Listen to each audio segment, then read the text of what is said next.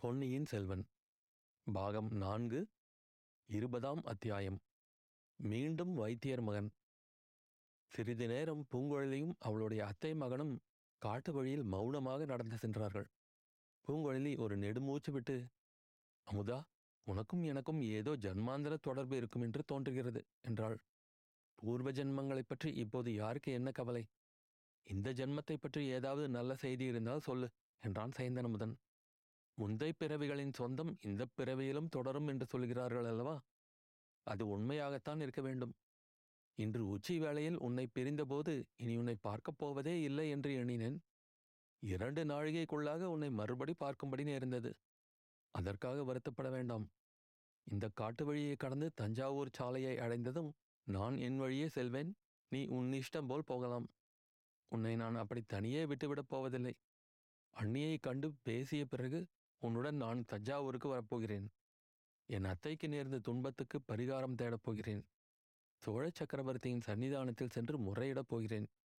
பூங்குழலி சக்கரவர்த்தியின் சன்னிதானத்தை அடைவது அவ்வளவு எளிது என்று கருதுகிறாயா? நம் போன்றவர்கள் தஞ்சாவூர் கோட்டைக்குள்ளே பிரவேசிக்கவே முடியாதே. ஏன் முடியாது? கோட்டை கதவு திறக்காவிட்டால் கதவை உடைத்து திறப்பேன். அது முடியாவிட்டால் மதில் சுவரில் ஏறி குதித்துப் போவேன். அரண்மனை வாசலில் காவல் இருக்கும் சேவகர்களே என்ன செய்வாய்? நான் போடுகிற கூச்சலை கேட்டு அவர்கள் மிரண்டு போய் என்னை சக்கரவர்த்தியிடம் அழைத்துப் போவார்கள். சின்ன பழுவேட்டரையரை அப்படியெல்லாம் மிரட்டிவிட முடியாது. அவருடைய அனுமதி இல்லாமல் யமன் கூட சக்கரவர்த்தியை அணுக முடியாது என்று தஞ்சாவூர் பக்கங்களில் ஜனங்கள் பேசிக்கொள்வது வழக்கம். அதனாலே தான் சக்கரவர்த்தி இன்னும் உயிரோடு இருக்கிறார் என்று சிலர் சொல்வதையும் கேட்டிருக்கிறேன். சக்கரவர்த்தியை பார்க்க முடியாவிட்டால் பழுவேட்டரையர்களே பார்த்து இந்த அக்கிரமத்துக்கு பரிகாரம் உண்டா இல்லையா? என்று கேட்பேன். அவர்கள் தக்க பரிகாரம் செய்யாவிட்டால் முதன் மந்திரி பிரம்மராயரிடம் போவேன். அதிலும் பயனில்லாவிட்டால் பழையாறையில் உள்ள ராணிகளிடம் போய் முறையிடுவேன். என் அத்தையின் கதி என்ன ஆயிற்று என்று தெரிந்து கொள்ளும் வரையில் ஓரிடத்தில் தங்க மாட்டேன். அவளுக்கு இழைக்கப்பட்ட அநீதிக்கு பரிகாரம் கிடைக்கும் வரையில் இரவு பகல் தூங்க மாட்டேன். அண்ணி என் அத்தையை ஊமை பிசாசு என்று சொன்னாள் அல்லவா? நானும் ஒரு பிசாசாக மாறி நாடு நகரமெல்லாம் சுற்றி அலைவேன். நீதி நீதி என்று அலறிக் கொண்டு அலைந்து திரிவேன். அமுதா நீயும் என்னோடு வருவாயா? நிச்சயமாக வருவேன் பூங்குழலி. நீ விரும்பினால் வருவேன். ஆனால் ஏன் நீ உன் மனத்தை இப்படியெல்லாம் குழம்ப விடுகிறாய்? எங்கெல்லாமோ வெகு தூரத்துக்கு போய்விட்டாயே. முதலில் உன் அத்தையை கண்டுபிடித்து காப்பாற்ற வேண்டியதல்லவா முக்கியமான காரியம்? அவளை பிடித்து கொண்டு போன துஷ்டர்களிடமிருந்து அவளை விடுதலை செய்ய வேண்டாமா? உன் தந்தை அண்ணன் முதலியவர்களிடம் சொல்ல வேண்டாமா? அமுதா என் அத்தை தெய்வீக சக்தி உள்ளவள். அவளுக்கு யாரும் எந்தவிதமான கெடுதலும் செய்ய முடியாது. தமயந்தி வேடனை எரித்தது போல கண் பார்வையினாலேயே எரித்து விடுவாள். ஆகையால் அவளைப் பற்றி கூட எனக்கு அவ்வளவு பெரிய கவலை இல்லை. ஆனால் இந்த சோழ சாம்ராஜ்யத்தில் பட்டப்பகலில் இவ்வளவு பெரிய அக்கிரமம் நடக்கிறதே. பராந்தக சக்கரவர்த்தியின் காலத்திலிருந்து இந்த நாட்டில் தர்மராஜ்யம் நடப்பதாக சொல்கிறார்கள். மகாசிவ பக்தராகிய கண்டராதித்த மன்னர் அரசு புரிந்த நாட்டில் பசுவும் புலியும் ஒரு துறையில் தண்ணீர் குடித்தது என்று பெருமை பேசிக் கொள்கிறார்கள். சுந்தர சோழரின் அரசாட்சியின் கீழ் சோழ நாட்டில் எந்த ஒரு சிறு பெண்ணும் இரவு பகல் எந்த நேரத்திலும் பயமின்றி பிரயாணம் செய்யலாம் என்று பறையறைந்து கொண்டிருக்கிறார்கள். அப்படியெல்லாம் புகழ்பெற்ற ராஜ்யத்தில் ஒரு மூதாட்டியை காது கேளாத பேசத் தெரியாத ஒரு பேதை ஸ்திரீயை பட்டப்பகலில் துஷ்டர்கள் பிடித்து கொண்டு போவதென்றால் அது எப்படிப்பட்ட அக்கிரமம்? என் அத்தையைப் பற்றி கூட எனக்கு அவ்வளவு கவலை இல்லை. இன்றைக்கு என் அத்தைக்கு நேர்ந்தது நாளைக்கு எனக்கு நேரலாம் அல்லவா?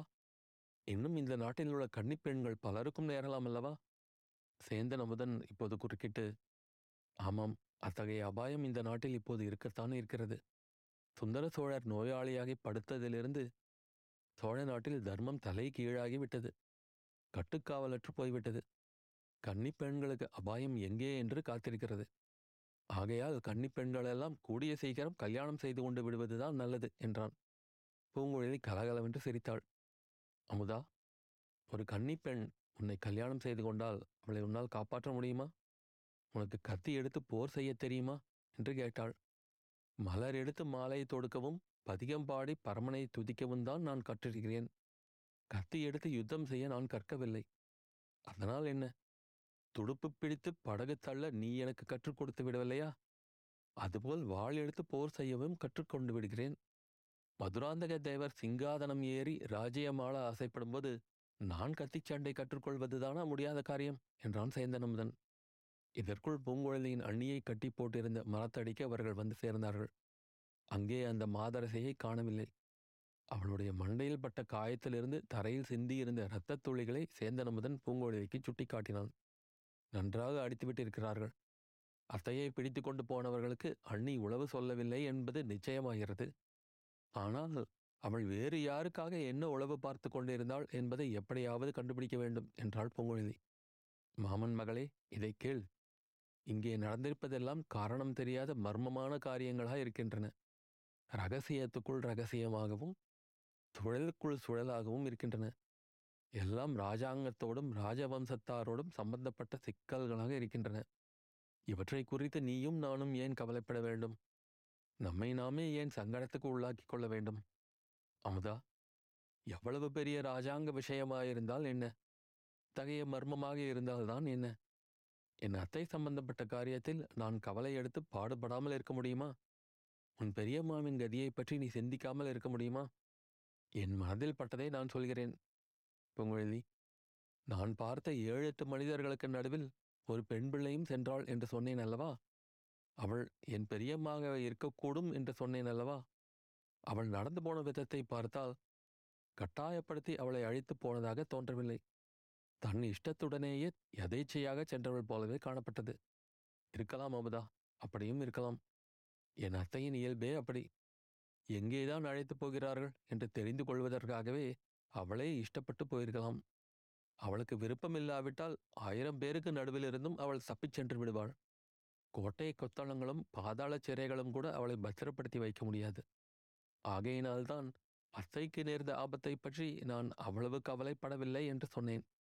அத்தைக்கு இழைக்கப்பட்ட அநீதிக்கு பரிகாரம் தேடுவதே என் முக்கிய நோக்கம். அந்த அநீதி இன்றைக்கு இழைக்கப்பட்டதன்று இருபத்தைந்து ஆண்டுகளுக்கு முன்னால் செய்யப்பட்ட கொடும் அநீதி. அதற்கு பரிகாரம் கிடைக்கும் வரையில் எனக்கு நிம்மதி இல்லை என்றாள் பூங்குழலி. கடவுளே எவ்வளவு அசாத்தியமான காரியத்தில் உன் மனத்தை பிரவேசிக்க விட்டிருக்கிறாய்? என்று சேந்தனமுதன் கூறி ஒரு நீண்ட பெருமூச்சு விட்டான். சற்று தூரத்தில் பேச்சுக் குரல் கேட்டது. ஒரு குரல் பெண் குரலாக தோன்றியது.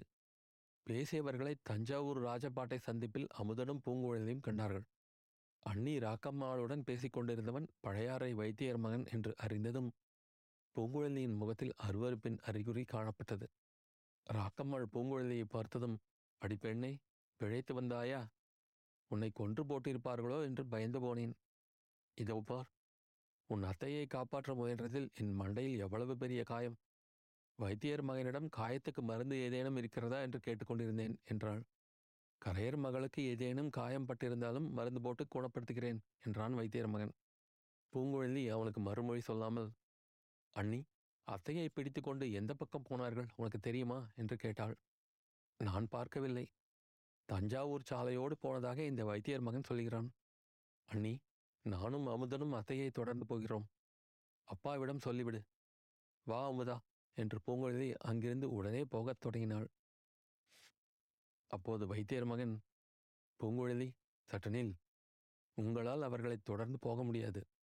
இங்கிருந்து சற்று தூரத்தில் காத்திருந்த குதிரைகள் மீது ஏறி அவர்கள் போகிறார்கள். என்னிடம் குதிரை இருக்கிறது. நான் வாயுவேக மனோவேகமாய் குதிரையை விட்டு கொண்டு சென்று அவர்கள் போய் சேரும் இடத்தை கண்டுபிடித்து உங்களுக்கு சொல்வேன். அதற்கு பிரதியாக நீ எனக்கு ஒரு உதவி செய்ய வேண்டும். நீயும் உன் அத்தையும் படையில் ஏறிக்கொண்டு எங்கே போவதற்கு கிளம்பினீர்கள்? அதை மட்டும் சொல்லிவிடு என்றான்.